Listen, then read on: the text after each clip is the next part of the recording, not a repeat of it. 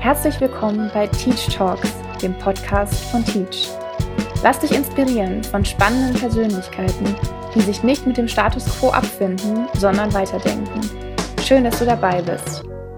Also, heute zu Gast bei unserem Podcast Teach Talks ist Sascha Rotermund, deutscher Schauspieler und Synchronsprecher. Ähm, er war auch schon dabei bei den Inspiration Days ähm, im Mai und genau, wir freuen uns sehr, dass du heute dabei bist, auch dass du bei den Inspiration Days dabei warst. Und ähm, vielleicht kannst du erstmal ein, zwei Sätze zu dir sagen und dich kurz vorstellen. Ja, hallo Kim, ich freue mich auch sehr, wieder hier zu sein. Das fand ich eine tolle Sache mit den Inspiration Days. Und ja, ich habe mich ja ganz geehrt gefühlt, äh, in dieser Reihe von wirklich illustren Gästen damals mit dabei sein zu können. Ja, äh, ich bin Sascha Rotermund, ich bin Schauspieler und Schauspieler, wie soll ich sagen, an äh, allen Fronten. Ähm, ich bin häufig im Theater zu sehen, bin viel in der Synchronisation engagiert oder werde dort viel engagiert und äh, das Gleiche betrifft alles andere, was das Mikrofon auch angeht, sprich Hörbücher, sprich äh, auch Kommentare in Dokumentationen und dergleichen und auch ab und zu im Fernsehen. Aber man kann tatsächlich sagen, die meisten Engagements, die äh, ich habe, ähm, laufen dann übers Mikrofon. Ja, super, sehr cool. Ähm, vielleicht einfach nochmal, um an die Inspiration Days anzuknüpfen. Ähm, du warst dabei mit deinem ja. Talk, der hieß Die Kunst des Redens zwischen Schauspielkarriere und Tonstudio. Wir haben super, super ähm, tolles Feedback ja. von den Schülerinnen und Schülern bekommen. Also es ist alles sehr gut angekommen. Das freut mich. Ähm, genau, vielleicht kannst du vielleicht nochmal ein, Super. zwei Sätze dazu sagen, wie es dir gefallen hat und was du auch so von der Veranstaltung mitgenommen hast. Also ich fand das erstmal eine ganz, ähm, eine ganz tolle Möglichkeit, eine ganz tolle Gelegenheit. Also wenn man mal sagt, aus der Pandemie kann man auch ein bisschen was Positives rausziehen oder man muss sich, man sollte sich bemühen, mal zu gucken, hat es vielleicht auch hier und da was gebracht. Dann ist es einfach diese Bereitschaft, dieses Medium noch ganz anders zu nutzen. Das Medium Internet als Kommunikationsmittel. Und dass man hier ähm, dass es einem hier gelingt, so viele Leute zu bündeln miteinander und Inhalte zu transportieren. Und zwar auch mit, äh, tatsächlich auch mit Bild ja dann auch in dem Augenblick. Das fand ich, ähm, das fand ich toll, das fand ich super. Und das hat das mal wieder gezeigt. Und als ich gehört habe, dass es äh, sehr viele Teilnehmer gegeben hat, ähm, und dass es ein positives Feedback gegeben hat, da war ich beeindruckt. Und das habe ich natürlich dann auch mit, mit rausgenommen und mir gedacht, ja, so kann es gehen. Ja, sehr schön. Wir wollen diesen äh, Podcast heute auch so ein bisschen nutzen, um einfach daran anzuknüpfen. Äh, in deinem Talk hast du auch viel dazu erzählt, wie du ähm, ja zu deinem Job schlussendlich auch gekommen bist. Und darum soll es heute auch so ein bisschen gehen. Wir können vielleicht so einen kleinen ja. Ja, Deep Dive wagen und ähm, da ein bisschen tiefer einsteigen. Ähm, denn wir hm. wollen den Podcast hier auch dazu nutzen, wirklich mhm. spannende mhm. Gäste dazu zu holen, inspirierende Persönlichkeiten, die einfach mal ähm, erzählen, wie sie, wie sie dazu gekommen sind, ähm, zu dem, was sie heute eigentlich tun. Ähm, genau, vielleicht kannst du mal ein bisschen dazu erzählen, ob du dich noch gut an deine Schulzeit zurückerinnern kannst, dass wir mal quasi vorne anfangen. ähm, und wie so, dein, wie, wie so deine Schulzeit war, was du da so mitgenommen hast und ob du ja vielleicht auch dort schon deine Leidenschaft äh, entdeckt hast zur Schauspielerei. Wollt ihr das wirklich wissen? Doch, ich glaube schon. Ja, tatsächlich ist das, äh, um, um da nochmal.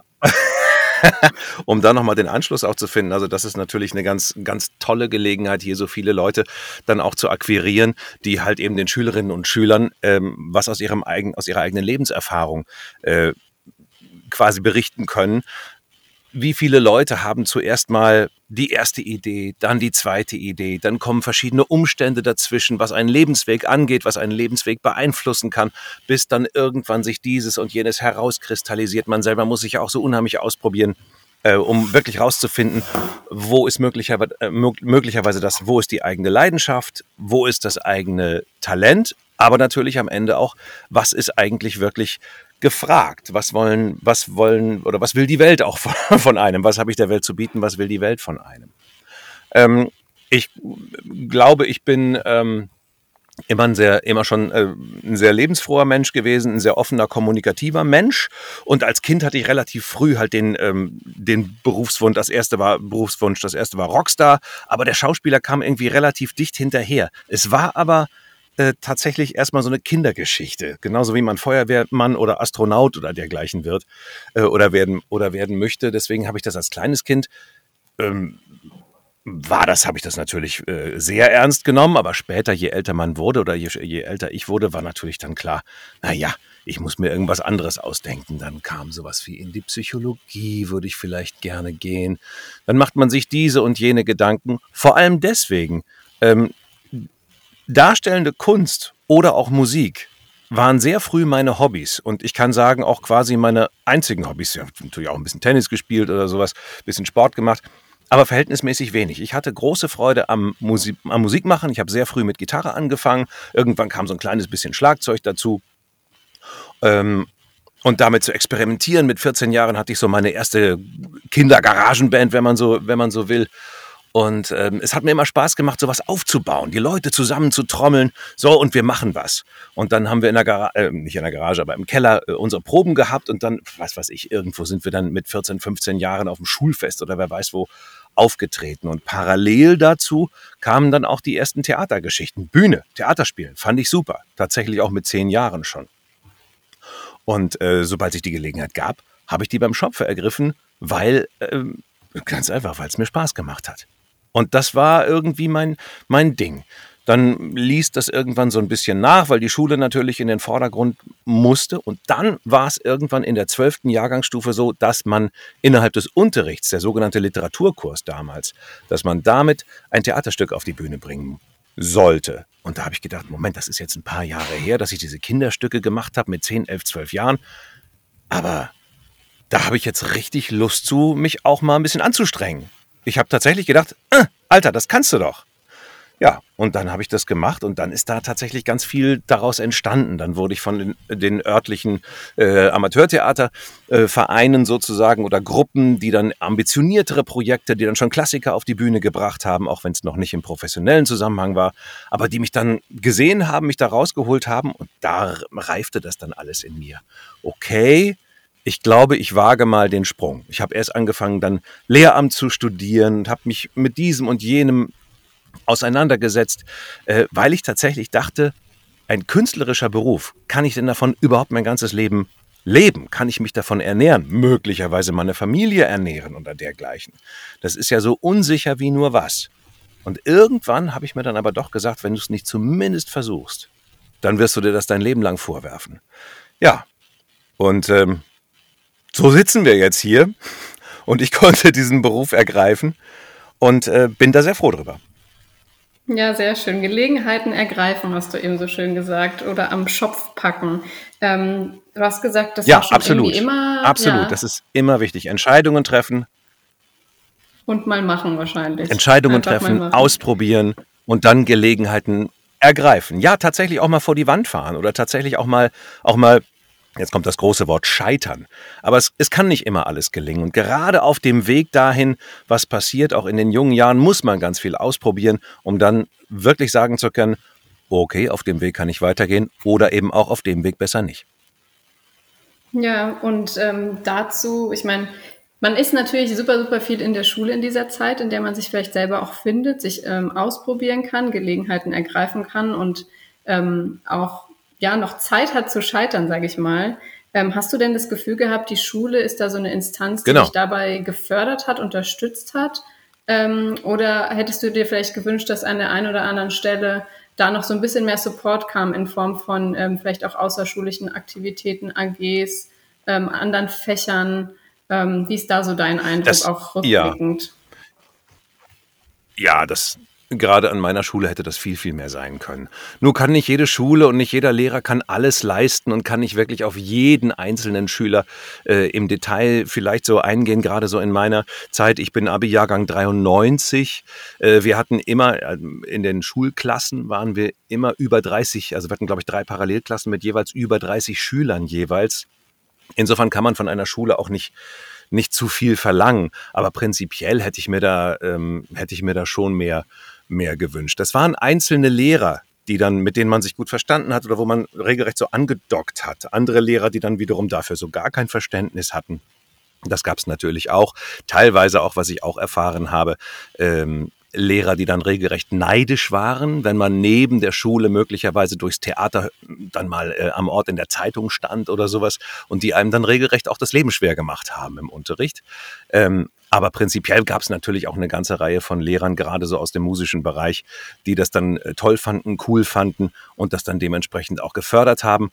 Aber gerade in meinem speziellen Fall fand das alles ähm, eigentlich eher außerhalb der Schule statt. Da kann ich wirklich ein, zwei Lehrer vielleicht aufzählen, so in meiner Erinnerung noch. Das ist ja alles 30 Jahre her äh, die ich da in positiver Erinnerung habe. Nicht, dass ich alle anderen in negativer Erinnerung hätte, äh, hätte. Aber jetzt, was dieses konkrete Fördern von dem, was ich selber damals eigentlich schon auch vom Leben wollte, äh, angeht, das hielt sich doch, mm, ja, kann ich auch im Nachhinein sagen, doch sehr in Grenzen. Und das fand tatsächlich alles außerhalb der Schule statt. Da habe ich dann die Leute getroffen, die mich da auf dem Weg weitergebracht haben. Ja, du sagst es selber, es ist schon ein bisschen her, seitdem du ähm, ja die Schule abgeschlossen hast, aber was wir natürlich ja. auch feststellen, ist, dass sich da in der Zwischenzeit unglaublich wenig getan hat. Ne? Also auch von dem ganzen Konzept her, ähm, von den Fächern her, ähm, auch das Thema Digitalität, was wir jetzt ganz am Anfang mal so kurz aufgegriffen haben.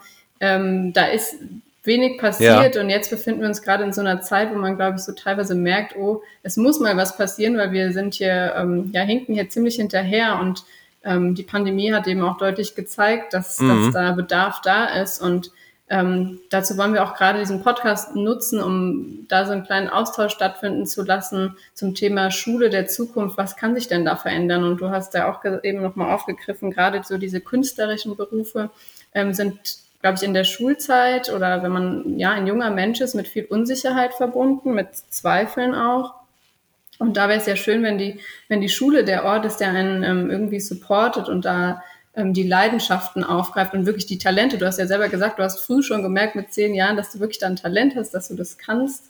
Ähm, und das sollte ja vielleicht auch die Basis sein, um äh, ja später einen Beruf zu Es hat mir zumindest Spaß gemacht. Also das, das, das wirkliche Talent, äh, das muss dann jemand anders ja bewerten, dass dann jemand sagt, ich glaube, das kannst du wirklich gut. Das wäre ja vermessen, dann zu sagen, ich glaube, da kann ich richtig, das kann ich richtig gut. Aber natürlich habe ich Bock drauf gehabt. Und alleine, wenn man das, mhm. äh, wenn man das so spürt, ähm, dann ist das einfach schon mal ein ziemlich, ein ziemlich guter Impuls. Und dann ist man halt wirklich darauf angewiesen, dass dann Leute gerade aus den älteren Semestern, eben auch Lehrer, Eltern, aber halt eben auch aus dem gesamten weiteren Umfeld, dass dann Leute dazukommen, die gerade auch etwas älter sind und dann mit eigenen Erfahrungen daherkommen und sagen, hier, ähm, da habe ich eine Parallelgeschichte zu erzählen, ich sehe da was oder ich könnte mir da was vorstellen. Und das lässt natürlich etwas in einem, in einem entstehen, in einem wachsen, gibt einem dann halt eben natürlich auch diesen Mut, das überhaupt dann mal zu probieren. Und wie ich tatsächlich auch, äh, was ich wirklich auch wichtig finde, ist, dass man den Leuten auch den Zuspruch gibt, probier's, mach's auf jeden Fall. Auch wenn du halt eben, wie gesagt, damit scheiterst. Auch das ist unglaublich wertvoll. Jede Erfahrung muss man gemacht haben, damit man von ihr profitieren kann. Es nutzt nichts, nur darüber zu sprechen oder irgendwie im Internet ein Filmchen davon gesehen zu haben oder auch nur ein Buch darüber zu lesen. Erfahrungen, ähm, für, zu Erfahrungen muss man motiviert werden. Man kann sich ganz viel anlesen, zwar, aber man muss sie, glaube ich, wirklich gemacht haben, damit sie auch wirken in einem. Ja, hattest du denn da Vorbilder, vielleicht auch von außen, weil du sagst, das ist natürlich auch von, man wird da von außen auch beeinflusst, man braucht diesen Mut, diesen Zuspruch. Ähm, Gab es da jemanden, wo du gesagt hast, das ist mein großes Vorbild, vielleicht schon in der Schulzeit auch? Ach, so ein großes Vorbild in dem Sinne, das gab's, äh, das gab's jetzt eigentlich so in, in dem, in dem Sinne, in dem Sinne nicht. Aber zum Beispiel etwas, was äh, für mich auf meinem Weg halt unheimlich wichtig gewesen ist. Es war ja klar, dass wenn ich Schauspieler werden will, dann möchte ich das auch studieren. Man kann den Beruf, es gibt ja auch in dem Beruf, der Beruf, der Name Schauspieler an sich ist ja schon nicht geschützt. So darf sich ja heute jeder nennen ohne dass man irgendwie ein Diplom oder was vorweisen muss. Aber ich wusste von Anfang an, wenn, dann will ich das Ganze wirklich von der Pike auf lernen, dann will ich das Ganze auch ernsthaft betreiben und eben nicht nur äh, zwei, zwei Jahre vielleicht mal oder so lange, wie mich irgendwas über eine schöne, schöne Aufmerksamkeitswelle trägt, sondern ich möchte diesen Beruf als solchen ausüben. Und da, und da wusste ich, äh, ich muss mich jetzt hier, ähm, ich muss mich jetzt hier gerade hinsetzen sozusagen. Ich muss mich vorbereiten. Ich muss mich auf Vorsprechen vorbereiten an den Hochschulen und ich muss rumfahren. Und vor allem muss ich eins wissen, ähm, es gibt sehr viel Konkurrenz. Und ich hatte damals halt einfach so in meiner Zeit, ähm, dann an den ersten äh, ähm, Amateurtheatern, in denen ich dann gespielt habe, hatte ich zwei, drei, vier Bekannte, fünf Bekannte in meinem Umkreis, die auch gesagt haben, ich will das auch. Und man hat so den gleichen Traum geträumt und wusste ein kleines bisschen, dieser Traum könnte Wirklichkeit werden. Das soll jetzt nicht zu kitschig klingen, der Traum könnte Wirklichkeit werden. In dem Augenblick ist es aber ein Traum, ein Traum gewesen und es ist auch mit allem was heute auch an negativen Dingen theoretisch auch dazugehört, ist es auch nach wie vor ein Traumberuf, ganz bestimmt. Aber ich musste erstmal geschubst werden. Ich hatte eine ganz große, ähm, ich hatte eine ganz große Skepsis.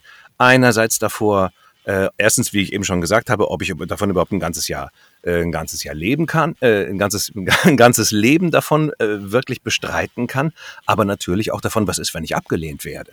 Was macht das dann mit mir? Äh, kann ich überhaupt mit Kritik umgehen? Kritik ist überhaupt ein ganz großer, ähm, große, großes Feld, ein großer Bereich in diesem Beruf, mit dem man umgehen lernen muss, regelrecht. Also nicht, dass man ständig einen von Latz bekommt, ähm, sondern dass man mit Kritik ähm, konstruktiv umgeht und dass man vor allem auch konstruktiv Kritik übt. Es geht ja nicht darum, jemanden platt zu machen oder kaputt zu machen, sondern dass man halt sich austauscht und am Ende davon profitiert.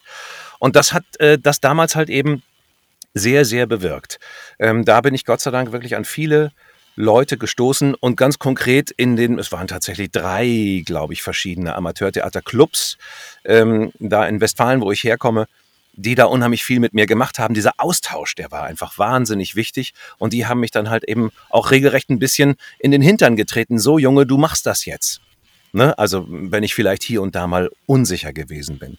Und das ist übrigens genau das, was ich äh, auch an dieser Teach-Idee tatsächlich sehr, sehr, sehr, sehr gut finde. Ich finde, dass es für die Schülerinnen und Schüler heute, und zwar in allen Altersklassen, hat dieser Lockdown was ganz, ganz ähm, ganz, ganz Schlimmes hervorgerufen. Und zwar das, dass man sich nicht mehr treffen konnte. Und ich finde, gerade in dem Alter sind persönliche Begegnungen wahnsinnig wichtig. Und wir haben das tolle Medium mit dem Internet, in dem wir uns zwar auch mit Augenkontakt begegnen können, was schon ganz, ganz viel bringt und viel, viel mehr ist als nur ein Telefon.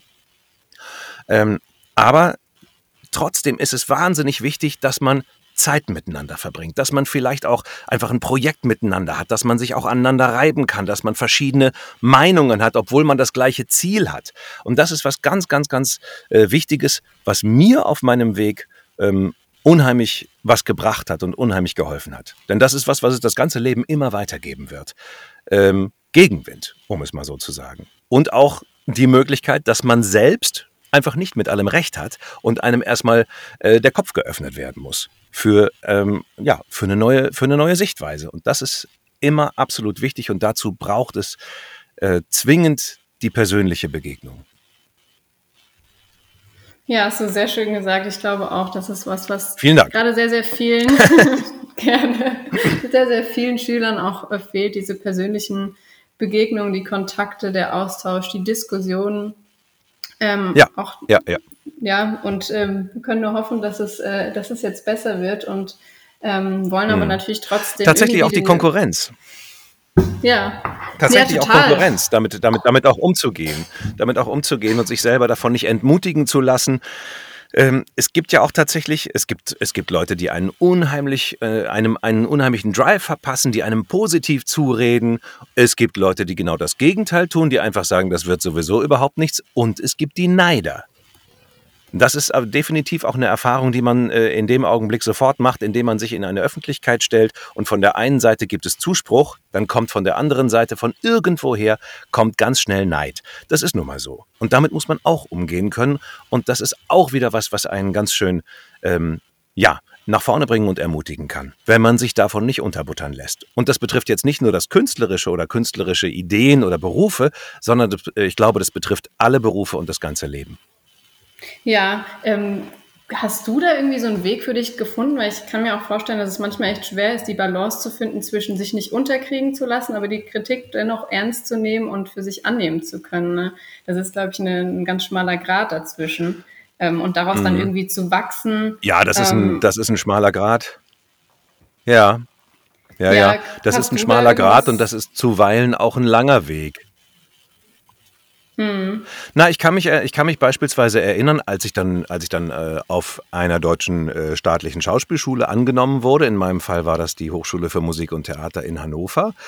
Bin ich auch, also natürlich war ich rattig stolz, dass ich mich da, glaube ich, auch gegen 600 andere äh, Leute durchgesetzt hatte. Zehn, zehn Studienplätze gab es dann im Studiengang, 600 Bewerber waren irgendwie da. Äh, und ich war dann stolz und fand das dann auch toll, dass ich das geschafft hatte. Aber in dem Augenblick, wo man das halt hinter sich hat, liegt das halt auch komplett hinter einem. Das heißt, ab jetzt muss man hier zwar, man wird zwar unterrichtet, man muss aber auch bestehen. Und gerade im Schauspielerberuf muss man sich daran gewöhnen, dass man gesehen wird und dass man eben auch kritisiert wird. Das betrifft die Leute, mit denen man zusammen studiert. Wir waren ein Herz und eine Seele, das kann ich schon sagen. Aber natürlich hat es da auch mal Streit gegeben oder hat es da auch mal Reibung oder Konkurrenz gegeben. Dann wiederum so dieses, okay, jetzt bin ich hier. Ähm, da sind jetzt zehn Dozenten, die für uns alle zuständig sind, also vier Jahrgänge, äh, also insgesamt 40 Studenten und ich glaube, es waren uns äh, um, um die zehn Dozenten insgesamt, die sich da um uns gekümmert haben. Und äh, ich wusste teilweise, die haben im Grunde die ganze Theaterwelt schon gesehen. Die haben teilweise auf der ganzen Welt als Regisseure inszeniert oder haben hier und da an großen Häusern auch gespielt. Und äh, natürlich hat man da erstmal großen Respekt auch und dementsprechend klopft das Herz gerade am Anfang auch nochmal sehr, sehr laut. Kann ich jetzt hier nochmal bestehen? Vor allem, kann ich mich jetzt hier entwickeln? Funktioniert der Unterricht? Nehme ich das an? Äh, Schaffe ich das hier, ja, regelrecht dann eben zu erblühen auf eine gewisse Art? Und ähm, das war äh, mit Sicherheit erstmal nicht immer erstmal nicht immer einfach. Viele Sachen haben super funktioniert, aber es geht halt einfach wie auch in jeder Ausbildung und in jedem Studium, es fließt nicht immer alles von alleine. Und das hat auch damit zu tun, dass in diesem Fall gerade die Kunst ja sehr subjektiv ist. Da sagt ja auch schon mal jemand, nein, ich möchte das anders. Ich kann mich zum Beispiel auch gut erinnern, dass sich auch unsere Dozenten sehr, sehr untereinander gestritten haben, weil die verschiedene Ansätze auch hatten, wie es bitte zu gehen äh, hat. Kunst ist was sehr Subjektives, was einem gefällt, wo man glaubt, das ist genau das Richtige, wie es dargestellt werden muss, wie auch eine Emotion beim Publikum ankommt. Das kann man nicht in Lehrsätzen aufschreiben, auch wenn es natürlich viele Lehrbücher gibt und es gibt viele, viele verschiedene Ansätze, wie man das Schauspiel äh, betreiben kann. Aber genau das macht es halt eben aus. Und da seinen Weg zu finden, ähm, das ist zuweilen ein langer und steiniger Weg. Und ja, am Ende hat es halt immer wieder funktioniert, aber wie gesagt, es war halt alles nicht immer so einfach und man hat sich auch häufig äh, Kritik dafür an, anhören müssen. Das, Posit äh, das, was mich dann trotzdem aber immer wieder bei sozusagen bei Laune auch gehalten hat, war erstmal der eigene Drive, die eigenen Ideen ähm, und dass am Ende dann natürlich immer alles gut gegangen ist. Also wenn wir eine Szene probiert haben und am Ende des äh, Semesters war dann, äh, war dann das Vorspiel und dann saßen da zehn Dozenten und haben da mit strenger Miene quasi dann ihre Notizen dazu gemacht, wie man sich denn so entwickelt und dies und jenes. Da hat man natürlich Blut und Wasser geschwitzt, man hat es aber gemacht. Und das Tolle gerade so im Theater ist, Theater lebt ja auch von Lampenfieber, das berühmte Lampenfieber. Man ist aufgeregt vor einer Vorstellung, gerade vor einer Premiere und dann denkt man immer, um Himmels Willen, wenn ich jetzt gleich da draußen im Rampenlicht stehe, da kriege ich, äh, krieg ich überhaupt kein einziges Wort mehr raus. Und man hat auch den Kloß im Hals. Und ich habe es auch immer wieder. Aber in dem Augenblick, wo man dann draußen ist und die ersten zwei, drei Minuten sind sozusagen schon liegen hinter einem, sind geschafft, dann kommt man im besten Fall in so eine schöne, in so einen, in so einen schönen Spielfluss und ja, vielleicht sogar manchmal auch in so einen Spielrausch. Und das ist was ganz, ganz Wunderbares und das ähm, ja, hat auch damals immer wieder stattgefunden. Und das hat mir natürlich dann auch immer wieder gesagt, okay, du bist auf dem richtigen Weg. Bis hin dazu, dass ich halt eben mein Vordiplom und mein Diplom dann einfach ohne Probleme bestanden habe und schlussendlich auch dann gleich nach der Schauspielschule engagiert worden bin. Und da wusste ich, okay, ähm, das scheint jetzt nicht die falsche Entscheidung gewesen zu sein. Ja, du hast es eben gerade schon angesprochen. Das interessiert mich jetzt einfach mal. Hast du denn noch Lampenfieber? Also ist das was, was irgendwann weggeht? Ja. Oder? Nein, das geht nie weg. Nein, das geht nie weg. Das hat ähm, auch damit zu tun, natürlich hat es damit zu tun, wie oft man spielt, wie oft hat man ein spezielles Stück schon äh, gespielt. Vor einer neuen Premiere, du hast gerade sechs Wochen lang ein neues Stück probiert, hat man natürlich viel, viel mehr, Vorst äh, viel, viel mehr Lampenfieber, als wenn man jetzt irgendwie schon drei Wochen am Stück das Stück dann jeden Abend gespielt hat und dann ist es einem schon in Fleisch und Blut übergegangen. Es gibt aber auch nochmal einen Unterschied zwischen Lampenfieber und Nervosität oder gar Angst, das ist nicht mit Lampenfieber zu verwechseln. Ähm, es ist ja eigentlich so, wenn wir zur Premiere rausgehen und dann sind wir alle aufgeregt und dann sind wir alle hibbelig, ähm, dann hat man das schöne Lampenfieber. Angst und Nervosität sind was Destruktives und was Negatives. Lampenfieber ist was ähm, eigentlich etwas, was, was, was, was aufbaut, was, was blühen lässt, was einen, was einen anstupst auf die Bühne und was einem dann einfach Kraft gibt auch. Das ist halt nur einfach am Anfang mit ein bisschen, ja, Hibbeligkeit ähm, verbunden. Und deswegen kann ich nur sagen, natürlich, das ist immer, das ist immer da. Angst äh, habe ich Gott sei Dank nie. Irgendwie wird man äh, die Geschichte weitererzählen. Angst ist, ja, wie man immer so schön sagt, ein schlechter Ratgeber. Und die, das Lampenfieber ähm, ist mir ein sehr lieber Partner auf der Bühne. Ja, schön. Du hast ähm, ja eben auch schon gesagt, am Ende hat ja auch alles funktioniert, also gibt es vielleicht auch gar keinen Grund zur Angst. Ähm, wenn wir nochmal so ein bisschen zurückgehen, zu ähm, ja, der Entscheidung auch nach der Schule, was hm. mache ich jetzt eigentlich? Du hast es ja vorhin schon mal so ein bisschen angesprochen. Du hast äh, studiert, hast aber davor auch, glaube ich, äh, wenn ich es richtig verstanden habe, Lehramt mal angefangen. Ähm, wie war da so der Weg hin? Ja, ja, genau. Das, hm? Ja, wie war da so der Weg dahin zu sagen, ich ähm, mache jetzt was anderes, ich breche vielleicht auch was ab, ich gestehe mir auch ein, das war das Falsche, ich bin vielleicht auch gescheitert. Ähm, und wie bist du damit umgegangen, beziehungsweise, ja, wie war das so in deinem Umfeld, ja. wie wurde das aufgenommen?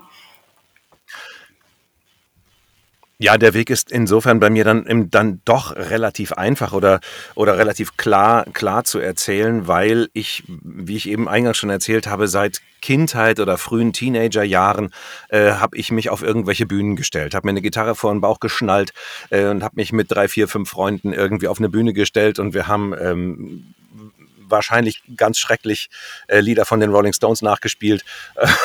und äh, ich habe mich ganz früh auf Theaterbühnen gestellt und äh, habe das, hab das halt einfach gemacht und habe große Freude daran. Das, hat, das heißt, man hat bei mir und im Umfeld und so weiter, hat man bei mir, ähm, man hat mir das so ein bisschen äh, zugeschrieben. Das ist Sascha und äh, das ist, der ist entweder ist der hier der Sänger in der Band oder der spielt da in dem Theater mit oder sowas. Also ich hatte diesen Anstrich schon.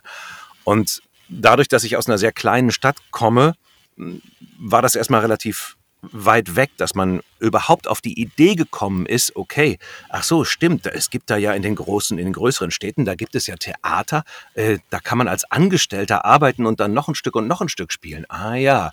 Ähm, und ähm, insofern war das, war das erstmal dann, ähm, der Gedanke war dann äh, entschuldige, jetzt bin ich gerade ein bisschen in meinem Satz durcheinander gekommen, aber das war einfach nicht so weit weg. Ich hatte diesen, ich hatte diesen, äh, es war einfach nicht so weit weg von mir. Ich hatte diesen Anstrich und es war klar, genau, darauf wollte ich hinaus. Es war klar, aber das ist ja ein schönes Hobby und deswegen machen wir jetzt erstmal einen schönen bürgerlichen Beruf. Und die, äh, die Vorschläge gingen von der Stadtsparkasse äh, bis äh, ja eben bis hin zum bis hin zum Lehramt. Und ähm, ich habe erst mit Deutsch-Englisch angefangen, dann habe ich sogar ein bisschen angefangen, Grundschule zu studieren, paar Semester. Ähm, und zwar auch nicht einfach nur, um irgendwas zu machen, sondern ich habe tatsächlich damals gedacht, so, das probiere ich jetzt mal ganz einfach. Das scheint äh, mir Spaß zu machen und das kann ich tatsächlich sagen. Das hat's in der Tat auch. Ich habe damals auch ein paar Praktika gemacht und äh, das hat echt gefetzt. Also ich habe das, ich habe das sehr, sehr, äh, sehr, sehr gerne gemacht. Gerade mit den, gerade mit den Kindern. Das hat, ähm, das hat mir großen Spaß gemacht und ich glaube auch äh, prinzipiell auch gut funktioniert. Was aber passierte, während ich studiert habe, war, dass mir das regelmäßige Theaterspielen fehlte, was ich zuvor halt betrieben habe. Und ich weiß noch, wie ich da im Studentenwohnheim irgendwie auf der Pritsche lag und irgendwie dachte, das ist alles schön und irgendwie alles gut, aber eben genau das, ich glaube, ich verzeihe es mir nicht, wenn ich nicht den Mut gehabt habe, es nicht zu probieren. Wie gesagt, ich hatte ich hatte Freunde, die auch gesagt haben, ich äh, möchte auch gerne zur Schauspielschule und ich habe aber auch den einen oder anderen dabei erlebt, der da gescheitert ist. Logischerweise, ne? wenn man 600 oder teilweise an den Schulen 1000 Bewerber hat und die haben nur 10 oder 20 Stellen, äh, 20 Studienplätze, dann äh, ist die Chance, dass man scheitert oder abgewiesen wird, halt eben auch relativ groß. Und dann habe ich es halt einfach probiert. Habe also ganz, ähm, ich habe dann mal meine Eltern angerufen, was die davon halten würden. Und das Coole ist wirklich gewesen, dass meine Eltern sagten, das ist genau der Gedanke. Wir möchten, dass du einen soliden Beruf hast. Wir möchten auch, dass du auf guten Beinen stehst, natürlich, um Himmels Willen. Ähm, aber wir sehen das natürlich genauso. Wir sehen, dass das deine Leidenschaft ist. Insofern denken wir, naja, probieren solltest es zumindest mal und dann kann man ja immer noch sehen, was wird. Da kann ich meinen Eltern für diese Haltung alleine, kann ich meinen Eltern äh, bis heute nur dankbar sein dafür, dass das so gewesen ist. Genau. Und das war dann natürlich der Antrieb. So, dann habe ich verschiedene Leute aus meinen äh, Theaterkontakten, die ich damals hatte, äh, angeschrieben und ja, okay, ich glaube, ich versuche es jetzt doch. Äh, was hältst du davon? Meinst du, ich könnte das schaffen? So, und als dann da der Support kam, probier's, probier's einfach aus. Da war dann irgendwie klar, okay, das mache äh, das mach ich jetzt. So. Und das, äh, das ist im Grunde der Weg gewesen. Also der, äh, ich habe das immer schon mit mir rumgetragen und das Lehramtsstudium war keine Verlegenheitslösung. Ich hatte da wirklich eine Weile das als eine Möglichkeit gesehen. Aber ich glaube, im zweiten oder dritten Semester war irgendwie schon klar, verdammt, das Theater fehlt. Und dann bin ich vorsprechen gegangen und habe einen Studienplatz bekommen und dann habe ich das Studium gewechselt. Ja, du hast mir äh, wann anders mal erzählt, dass dein Berufswunsch als Kind Schauspieler oder Rockstar war. Wieso war es dann der Weg der Schauspielerei ja. und nicht hin zum Rockstar? Ja, das ist tatsächlich, das ist, ähm, ich habe sogar interessanterweise, als ich dann zu den verschiedenen Schauspielschulen zum Vorsprechen gefahren bin, ähm, ähm, ich spiele tatsächlich auch äh, Gitarre und ich habe zudem in dem Moment habe ich gleichzeitig angefangen, äh, klassischen Gitarrenunterricht zu nehmen. Nicht allzu viel, weil dann relativ bald der Studienplatz halt eben da war, weil ich dachte, okay, das ist jetzt Plan A und das ist möglicherweise äh, Plan B. Entweder es wird das Theater oder es wird die Musik. Und das habe ich relativ gleichzeitig angefangen und habe ich gesagt, okay, wer von euch beiden den, zuerst den Studienplatz äh, rauswirft, ähm, der Beruf wird's dann sozusagen. In der Tat habe ich gar nicht erst, ich bin gar nicht so weit gekommen, an irgendeiner Musikhochschule vorzu, äh, vorzuspielen, weil das mit dem Schauspiel dann doch relativ bald dann doch geklappt hat. Ähm, ja, das mit dem Rock, das sind diese, diese klassischen Kinderträume, die man, die man so hat, das mit dem Rockstar und mit dem Hollywood-Schauspieler. Das ist natürlich auch alles maßlos übertrieben. Das, was dann später ähm, in meinem Kopf war, war dann schon das Seriöse. Es gibt wirklich den Beruf des Profi-Musikers, genauso wie es den Beruf des Profi-Schauspielers gibt. Und Profi heißt in diesem Augenblick für mich vor allem, man muss wirklich das nicht ähm, eine kurze Zeit als Hobby betreiben oder auf irgendeiner Welle schwimmen, sondern das ist etwas, womit ich mich identifiziere mein Leben lang. Ja, und vielleicht sind es ja aber trotzdem so diese Kindheitsträume, die einen ja auch irgendwo ein bisschen antreiben. Also gerade bei dir ist es ja eigentlich ein schönes ganz Beispiel wichtig. dafür. Ja. Das ist ganz wichtig. Das ist ganz wichtig, was man, was man selber gerne möchte. Denn es ist ganz, ganz wichtig, finde ich, in einem Leben, dass man etwas macht, ähm, worauf man tatsächlich Lust hat. Es gibt immer mal, man hat immer mal einen schlechten Tag, man hat auch immer mal einen Kollegen mit dem oder eine Kollegin, mit der man nicht gut zurechtkommt. Das gehört alles, alles dazu. Aber prinzipiell ist das absolut, finde ich, ist ein absolutes Ziel zu erreichen. Und da bin ich äh, tatsächlich sehr, sehr, sehr, sehr dankbar für, dass mir das Gott sei Dank äh, ziemlich gut gelungen ist, was meinen Alltag angeht. Ähm, ich gehe sehr, sehr gerne in jeden Arbeitstag. Man ja. ist mal mehr oder mal weniger aufgeregt, aber in den meisten Fällen macht es mir ganz, ganz großen Spaß. Man ist auch mal K.O., man ist mal kaputt, man hat auch mal, was weiß ich, äh, im schlimmsten Fall sowas wie einen Trauerfall in der Familie oder so. Man muss dann mit allem umgehen, man muss mit allem jonglieren und man muss es auch mal abkönnen, dass mal was nicht so läuft, wie man sich das äh, vorstellt, wie man sich das wünscht. Aber im Großen und Ganzen kann ich über meinen Arbeitsalltag sagen, das macht alles Spaß. Und das ist ein großes Ziel, äh, was ich nur jedem anraten kann, das, das, das im Kopf zu haben. Früher habe ich immer gesagt, ich will nicht, dass mein Leben nur aus Arbeit und Urlaub besteht. Dass ich nicht arbeite, nur damit irgendwann Feierabend ist und nur um die Miete zu bezahlen. Klar, sicher, der Rubel muss rollen, der Schornstein muss rauchen, wie man so sagt. Das Geld muss natürlich ran. Ist natürlich keine Frage, wir müssen alle unsere Miete bezahlen. Aber was haben wir denn davon? Oder wir gehen ja alle irgendwann ein und kaputt, wenn wir da etwas nur unfreiwillig oder widerwillig tun. Ja, total. Ich glaube auch, ne, das, ist, das unterschätzt man, glaube ich, auch als Schüler. Das ist was, wo man äh, den Großteil seines Tages verbringt auf der Arbeit oder mit, dem, mit der Arbeit. Ja, und, ganz ähm, genau. Am Ende soll es ja. Aber deswegen ist es auch so. Ja. Rede ruhig. Entschuldige, sprich zu Ende. sprich du erst. Nee, ich wollte es nur noch mal aufgreifen. Du ja, ja. ja auch, ne, am Ende soll es den Zweck erfüllen, dass man ähm, sich irgendwie ein schönes Leben irgendwo leisten kann, klar, aber ähm, da, der große Bestandteil des Lebens ist eben auch der Job ähm, und deswegen muss das, glaube ich, so eine Synergie ergeben ähm, und ja, sich gegenseitig begünstigen. Das muss es, ja, das muss es total. Sonst wird man irgendwann, sonst wird man irgendwann unzufrieden und ähm, ja, dann ja, geht man ein. Dann lässt dann, dann, fährt man wirklich vor die Wand und zwar eben nicht nur einmal und steht wieder auf, sondern dann wird es tatsächlich irgendwann zu einem zu einem Problem. Und das darf nicht passieren. Ja, du hast eben schon gesagt, du freust dich auf jeden äh, Arbeitstag. Vielleicht erzählst du unseren Zuhörerinnen mal ein bisschen, wie der denn aussieht. Ich kann mir vorstellen, dass es gar nicht so den geregelten Arbeitstag bei dir gibt, ähm, dass es jeder Tag ein bisschen anders ist. Ja. Oder, ähm nee, den gibt es tatsächlich gar nicht. Und hast du nee, den geregelten Arbeitstag gibt es tatsächlich, gibt's tatsächlich gar nicht. Der, ja. Der ist sehr, es ist halt eben sehr unterschiedlich. Es hängt halt äh, sehr, sehr stark davon ab, was ich gerade mache.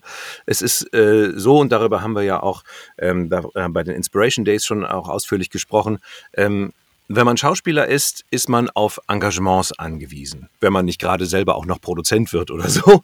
Aber als Schauspieler ist man auf Engagements angewiesen. Und die können aus verschiedenen Bereichen kommen. Also natürlich vom Theater, die können vom Film oder vom Fernsehen kommen. Ähm, bei mir laufen die Engagements sehr, sehr häufig darüber, dass ich am Mikrofon arbeite. Ich habe sehr viele Anfragen dafür, Filme und Serien zu synchronisieren, äh, Hörbücher zu lesen manchmal doch, doch relativ häufig tatsächlich auch Kommentare in Dokumentationen, wie beispielsweise Terra X oder ähnliches, äh, dann zu sprechen. Äh, Hörspiele gehören dazu. Das Feld ist da, ist da, ist da sehr, sehr breit.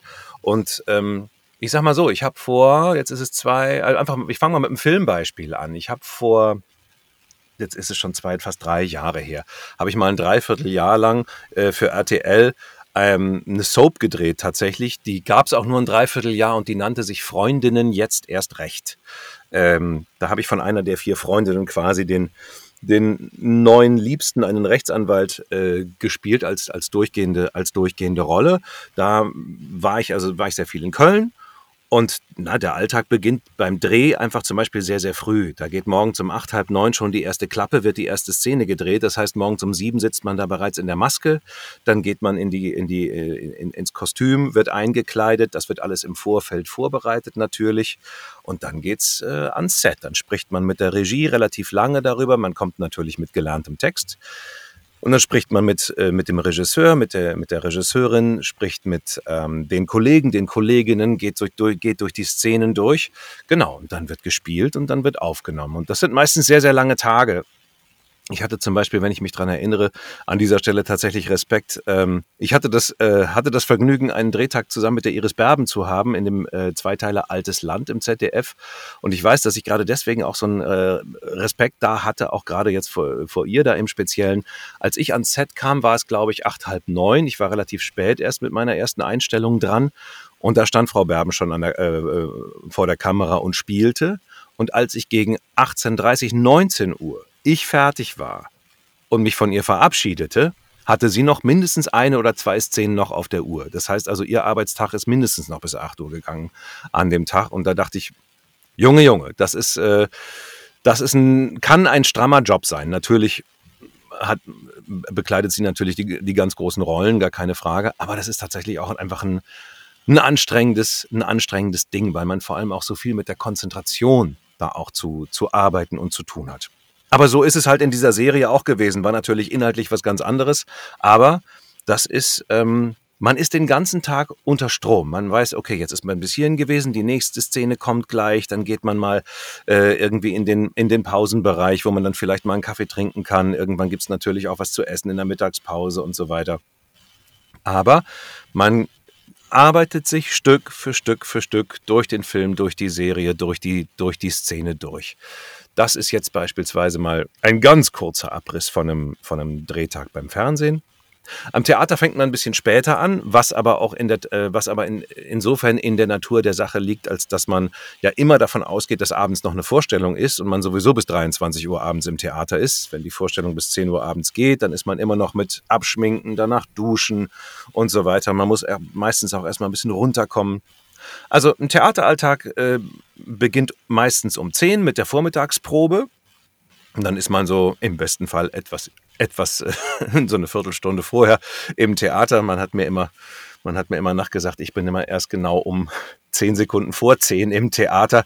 Aber man hat mir zumindest ja, auch, auch, immer gesagt, du bist aber trotzdem sofort bereit zur Probe. Pünktlich bist du und du kannst auch sofort loslegen, Gott sei Dank. Es gibt ja auch Leute, die brauchen dann erstmal Moment, ich muss erstmal ankommen, ich muss erstmal einen Kaffee trinken und so weiter. Und äh, das ist Gott sei Dank ein Talent, was ich habe, dann auch sofort, dann auch sofort reinzuspringen. Naja, und dann kommt man, auch hier im besten Fall, mit gelerntem Text auf die Probe für das jeweilige Stück, was man macht. Und dann hat man einen sehr, sehr genauen Plan, welche Szenen jetzt probiert werden. Und ich sage übrigens bewusst probiert und nicht proben. Natürlich ist es proben, aber probieren hat sehr viel mit ausprobieren zu tun. Wir wissen ja noch nicht, wie es ist. Wir wissen zwar, wie Herr Shakespeare sein äh, Romeo und Julia geschrieben hat oder Herr Goethe seinen Faust oder was auch immer, wir wissen aber noch nicht, wie wir es auf der Bühne darstellen. Das weiß auch die Regisseurin oder der Regisseur möglicherweise noch nicht wirklich und wartet dann darauf, also wartet nicht darauf, sondern erarbeitet mit den Schauspielerinnen und Schauspielern zusammen dann verschiedene Angebote. Wie könnte man das angehen? Kann man das Ganze mal aus einer anderen Perspektive irgendwie beleuchten? Es gibt ja ganz viele Situationen oder, sage ich mal, Inszenierungen vom Faust, wo beispielsweise der Teufel, der Mephisto, zum Beispiel durch eine Frau besetzt ist. Warum nicht? Da Warum soll man nicht mal sowas machen? Es gibt auch ein Hamlet, zurück. wo ja, wieso, was war das? Durch, durch Faust. Die, die hat mich ähm, Ach so, ja, verstehe. die ganze Oberstufe begleitet. Ach so, ja, das ist auch ein großer Schinken, weiß Gott. Der kann einen auch eine Weile begleiten, wenn es dann nur Faust 1 ist und nicht gleich Faust 2 oder am Ende noch der Urfaust dazu. Ja, was hast du da gespielt? Ähm, genau, und das ist, äh, Im Faust habe ich den, ähm, den Wagner, den Wagner gespielt, der im zweiten Teil den künstlichen Menschen erschafft, der dem, der dem Faust so hinterher eifert, der auch die Szene mit dem, die berühmte Szene mit dem Pudel, des Pudels Kern, ah, des ja. Pudels Kern hat. Und im zweiten Teil, der hat so diesen, diesen berühmten Satz, zwar weiß ich viel, doch will ich alles wissen. Also fast ein bisschen verrückt irgendwie dabei. Und im zweiten Teil erfasst er da, äh, ent, ähm, erschafft er den Homunculus, den, den künstlichen Menschen. Den habe ich da, den habe ich damals da gespielt. Ähm, ja, und das, das, es geht sehr, sehr viel ums Ausprobieren und Stück für Stück für Stück im Laufe der Wochen dann. Man hat am Theater meistens sechs Wochen, bis dann die Premiere rauskommt. Ähm, nähert man sich und hat eine eigene Handschrift irgendwie fürs Stück. Und dann ist, ist es auch gut, dass man einen festen Premierentermin hat, weil man kann sich genau in diesem Ausprobieren auch schrecklich verzetteln. So, das mal so viel als kleiner Umriss äh, um Theater, äh, zur Theaterprobe. Meistens ist es dann so, dass man 10 äh, bis 14 Uhr probiert und dann hat man nachmittags frei und abends von 18 bis 22 Uhr ist Normalprobe oder Vorstellung. Oder Vorstellung. Und das ist so, am Repertoire-Theater beispielsweise ist es so, dass man dann fest im Ensemble engagiert ist und dann hat man, ja, fünf bis zehn oder mehr verschiedene Stücke sozusagen in seinem Kopf und man folgt dann dem Spielplan. Ich bin in verschiedenen Stücken besetzt. Heute Abend ist dieses Stück, morgen ist jenes Stück. Ja, und dann hat man den Nachmittag, um sich nochmal drauf zu konzentrieren, wie ist die Inszenierung nochmal, wie sind meine Texte und so weiter und so fort. Und dann geht es abends wieder auf die Bühne. Also das ist auch ein sehr ausgefüllter Tag. Und diese vier Stunden am Nachmittag sind in den seltensten Fällen zum Schlafen da oder zum Einkaufen oder was man sonst noch zum Leben braucht sondern meistens dazu da, oh, welches Stück wird heute Abend gespielt? Dann hole ich mal das Buch raus oder vielleicht sogar noch ein Video oder so. Genau. Und dann, ähm, genau, das hatte, ich, das hatte ich schon gesagt. Also, was bei mir tatsächlich über die Jahre hat sich das einfach herausgestellt, am meisten an Anfragen reinkommt, die bezieht sich aufs Mikrofon. Und ähm, ja, wenn man jetzt beispielsweise so einen Tag wie heute sieht, ich habe zurzeit relativ viel zu tun, was, wofür ich sehr dankbar bin. Ich habe heute Morgen äh, eine Serie synchronisiert. Ähm, doch, da darf ich, glaube ich, jetzt drüber sprechen, weil die in beiden Fällen schon äh, auch, auch, ähm, auch, in, auch öffentlich sind. Äh, eine australische Serie namens, namens Harrow über einen, ähm, über einen Pathologen, äh, über einen Rechtsmediziner. Ähm, die habe ich heute Morgen synchronisiert, drei Stunden lang. Man, man geht dann so durch die Folgen durch und ich nehme, bin alleine sozusagen zusammen mit meinem Regisseur, der Cutterin und dem Tonmeister zusammen im Studio und wir gehen dann so durchs Buch. Ich höre auf der Leinwand oder auf dem Fernseher, höre ich eben die Fragen, entweder im Original, wenn sie schon aufgenommen wurden, äh, dann auch von den deutschen Kolleginnen und Kollegen, damit ich dann halt eben darauf auch antworten kann. Ja, und so arbeiten wir uns, uns da durch. ganz kurz, diese Filme oder Serien im Synchron sind äh, in sogenannte Takes eingeteilt jeweils. Also da läuft jetzt nicht der Film durch und ich stehe daneben und habe den, äh, hab den Text auswendig gelernt und muss den also komplett eine ganze Szene dann da drauf metern. Nein, man geht wirklich im Grunde Satz für Satz für Satz dadurch und hat dann immer die Chance nochmal, oh, der Anschluss hat noch nicht gestimmt, gehe hier nochmal noch mal ein bisschen tiefer in die Emotion, er ist ein bisschen leiser, äh, oder vielleicht wird es dadurch auch, wenn es mal ein Bösewicht ist, auch ein bisschen fieser, wenn du einfach ein bisschen leiser sprichst, ein bisschen gerader sprichst. Und sowas wird dann da äh, sozusagen am offenen Herzen erarbeitet. Anhand des Originaltons, den wir natürlich, dem wir dann natürlich nacheifern, nacheifern müssen. Genau, dann bin ich von dort aus weitergefahren in ein weiteres, in ein, ein anderes Tonstudio wo dann die Serie Sky, Sky Rojo heißt die, die es bei Netflix, äh, synchronisiert wurde. Da, da spreche ich, spiele ich einen Zuhälter, was sehr viel Spaß macht. Ähm, genau, und von dort, bin ja. ich jetzt, von dort bin ich jetzt nach Hause gefahren, wo hier mein, äh, mein Heimstudio steht. Und jetzt haben wir gerade hier das schöne Interview. Und wenn wir gleich fertig sein werden, habe ich tatsächlich noch, also zurzeit ist wie gesagt wirklich viel zu tun, ähm, lese ich gerade noch äh, abends eine Krimi, äh, nicht eine Krimiserie, sondern ein Hörbuch ein, äh, was ein Krimi ist. Genau. Und zwar, ich möchte sagen, ziemlicher Thriller, aber dar darüber darf ich noch nicht reden. Ja, okay, dann bleiben so, und das wir ist, gespannt. Das ist ein bisschen so der Alltag. Hier, ja, definitiv. Aber das ist so ein bisschen der Alltag, wenn man äh, gerade viel am Mikrofon engagiert ist. Synchronisation. Es hätte jetzt auch sein können. Ich habe zum Beispiel, was war das Montagabend, glaube ich. Äh, Montagabend hatte ich dann habe ich für den NDR noch eine Dokumentation, äh, eine Tierdokumentation über Haie, über Haifische. Ähm, quasi den Kommentar aufgenommen. Ja. Und so richtet man sich tatsächlich danach, ähm, wie man engagiert ist. So, da komme ich nämlich dahin wieder zurück. Als Schauspieler ist man immer auf Engagements angewiesen. Also es kann durchaus sein, dass meine Agentur mich morgen anruft und sagt, Sascha, hier ähm, kann, kommt eine Anfrage von der und der Fernsehserie, zwei Drehtage, kleine Nebenrolle. Brauchen wir kein extra Casting oder sowas zu machen ähm, von dem, was du als Video im Internet hast und so weiter. Passt das für so eine kleine Rolle?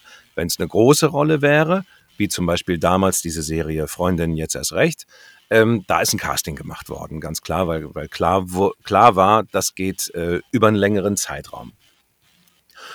Ähm, und dann könnte es theoretisch sein, dass man das dann vorbereitet und okay, in einem halben Jahr gehen die Dreharbeiten los. Dann ändert sich der Alltag wieder. Jetzt im Augenblick bin ich tatsächlich ausschließlich, fast ausschließlich am, am Mikrofon. Das ist auch pandemiebedingt. Ähm, eine Theaterproduktion, die ich im letzten Jahr schon begonnen habe, ist abgebrochen worden wegen der Pandemie, weil man auch nicht weiter proben konnte, weil man auch wusste, ähm, wir werden auch noch nicht spielen dürfen. Und dann war klar, die ganze Produktion wird auf 2022 verschoben. Und ähm, ich warte auf den Anruf, äh, um Probentermine abzumachen. Also das ist richtig abgebrochen. Und zwei andere Theaterstücke äh, gehen im Herbst noch quasi auf Tournee. Ein, ein Krimi und eine Liebesgeschichte werden das sein. Und ähm, ja, da gehen dann ab Juli Proben los. Und das ist dann, wie ich beschrieben habe, der Theateralltag.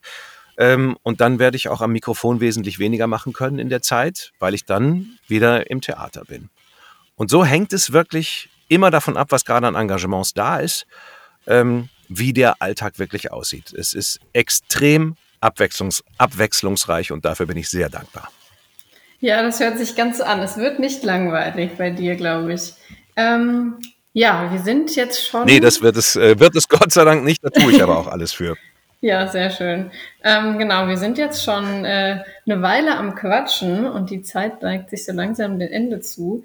Ja. Ähm, ich würde dich aber gerne noch eine Sache fragen. Und zwar, wir haben ja. am Anfang schon, und es hat sich so ein bisschen durchgezogen, viel auch über das Ausprobieren gesprochen, über Gelegenheiten ergreifen, aber auch mal scheitern. Ja. Hättest du denn was, was du zum einen vielleicht deinem eigenen jüngeren Ich raten würdest, ähm, mit dem Wissen, was du jetzt hast, aber eben auch repräsentativ quasi jungen äh, Menschen, Schülerinnen und Schülern, ähm, die so einen ähnlichen Weg einschlagen möchten, wie, wie du ihn eingeschlagen hast, also hin zur Schauspielerei. Mhm. Gibt es ähm, mittlerweile irgendwelche Abkürzungen, die du gehen ja. würdest? Ähm, genau, oder Hürden, die du anders ja, bewältigen würdest? Nein. Genau. Nein, äh, ich glaube, nee, es gibt keine Abkürzungen, weil jeder Weg ist absolut individuell. Es gibt da überhaupt keine Abkürzungen, die irgendetwas leichter machen. Und das ist auch richtig so. Und das ist auch gut so. Man muss, wie gesagt, diese, man muss diese Fehler machen. Man muss auch mal vor die Wand rennen. Ich glaube, das Wichtige ist, dass man alles mit, mit, mit Herzblut macht, dass man alles gerne macht. Wenn man einen künstlerischen Beruf ergreifen will, wo es sowieso schwierig ist oder man nie wirklich weiß, ähm, geht das gut? Wie lange geht das gut? Bin ich zufrieden da, wo ich bin? Äh, ich bin auch mal an einem Theater engagiert gewesen, dann ist man eine ganze Weile halt eben nicht in der Stadt, in der man sein äh, möchte, wo man möglicherweise Freunde hat, wo die Beziehung lebt. Äh, verschiedenste Faktoren spielen da ja eine Rolle, wie man sein Leben gestalten will. Und ein künstlerischer Beruf, darüber muss man sich klar sein, der nimmt sehr, sehr viel Raum ein. Der nimmt auch in der Persönlichkeit sehr, sehr viel Raum ein. Denn es gibt immer auch die Chance, ähm, dass im besten Falle, dass man einfach sehr, sehr mit, mit, mit dem Projekt beschäftigt ist auf, und im negativen Falle, dass man möglicherweise gerade kein Engagement hat. Und das kann einen auch wahnsinnig runterziehen. Was ganz, ganz wichtig ist, ist für so etwas, dass man dafür absolut brennt. Ich will gar nicht sein, dass man, sagen, dass man überhaupt keine Alternative sieht. Also dieser, dieser, dieser viel zitierte Satz, ich kann ja gar nichts anderes. Ähm, der ist natürlich Quatsch. Jeder Mensch kann auch noch irgendwo was anderes. es ist, das ist natürlich klar. Aber wenn man sich dafür entscheidet, etwas, ähm, etwas auszuprobieren, dann sollte man das immer hundertprozentig machen. Ähm, und auch hundertprozentig dann, dann vor die Wand fahren. Aber immer dafür brennen und es ernst meinen. Nicht nur so ein kleines bisschen nebenbei. Das betrifft übrigens auch das betrifft übrigens auch alle drei äh, Teilbereiche meines Berufes, von denen, was ich immer sage. Ich werde so häufig von, auch gerade von Kolleginnen und Kollegen am Theater werde ich gefragt, oh, kann ich so ein bisschen, kannst du mich nicht irgendwie ins Synchron reinbringen? Ähm, denn ähm, ähm, da kann ich so ein bisschen Geld nebenbei verdienen. Und ich sage, da kann man nicht einfach ein bisschen Geld nebenbei verdienen. Das ist eine ganz andere Arbeitsweise. Man bedient sich dort natürlich den Mitteln der Schauspielerei, aber es ist eine ganz andere Arbeitsweise. Es ist auch eine ganz andere, wie soll ich sagen, vielleicht Schnelligkeit oder Umsetzungsfähigkeit, die man da, die man da an den Tag legen muss. Flexibilität, die man da an den Tag legen muss. Und deswegen muss man auch das wirklich hundertprozentig machen. Man, man kann da nicht einfach hingehen und denken, ah, ich mache einen Mund auf äh, und sage einen Satz, ich weiß doch, wie das, weiß doch, wie ich das auf der Bühne sprechen würde, dann mache ich das mal eben hier auch. Die Arbeitsweise ist einfach eine andere und deswegen muss man sich auch da hundertprozentig darauf einlassen. Ja, und das ist es, was ich als Rat mitgeben kann. Probiert alles aus, aber macht es immer mit Herzblut und hundertprozentig. Ja, super. Ich glaube, das waren sehr schöne Worte zum Abschluss. Vielen, vielen Dank dir, Sascha, dass du ähm, ja, hier dabei ich danke dir. Mal vielen Dank, dass du bei den Inspiration Days dabei warst. Und ähm, na klar, ja. sehr gerne. Dann würde ich sagen, ähm, war es erstmal von äh, Teach Talks und dann war es das. Genau. Ja, vielen Dank. Dann gehe ich dir. jetzt in die Hörbuchaufnahme. Sehr schön. und wünsche alles Gute, bleibt gesund und dann viel Spaß beim Präsenzunterricht, wenn der wieder richtig losgeht überall. Ja, hoffentlich. Freut euch aufeinander. genau. Mach's gut, okay. Sascha. Danke dir. Ciao. Ja, das war's auch schon. Ein toller Talk mit Sascha Rotermund von seinem Weg nach der Schule hin zur Schauspielerei, zur Synchronsprecherei, äh, mit einem Umweg über das Lehramtsstudium. Und ich habe mich sehr gefreut, dass er wieder dabei war, auch nach den Inspiration Days. Und ähm, ich hoffe, ihr konntet alle ein bisschen was aus dieser Folge mitnehmen. Beim nächsten Mal haben wir auch wieder einen super tollen Gast. Mia Florentine Weiß, deutsche Konzept- und Performance-Künstlerin und dann hört ihr auch meine Kollegin Wafa wieder. Macht's gut!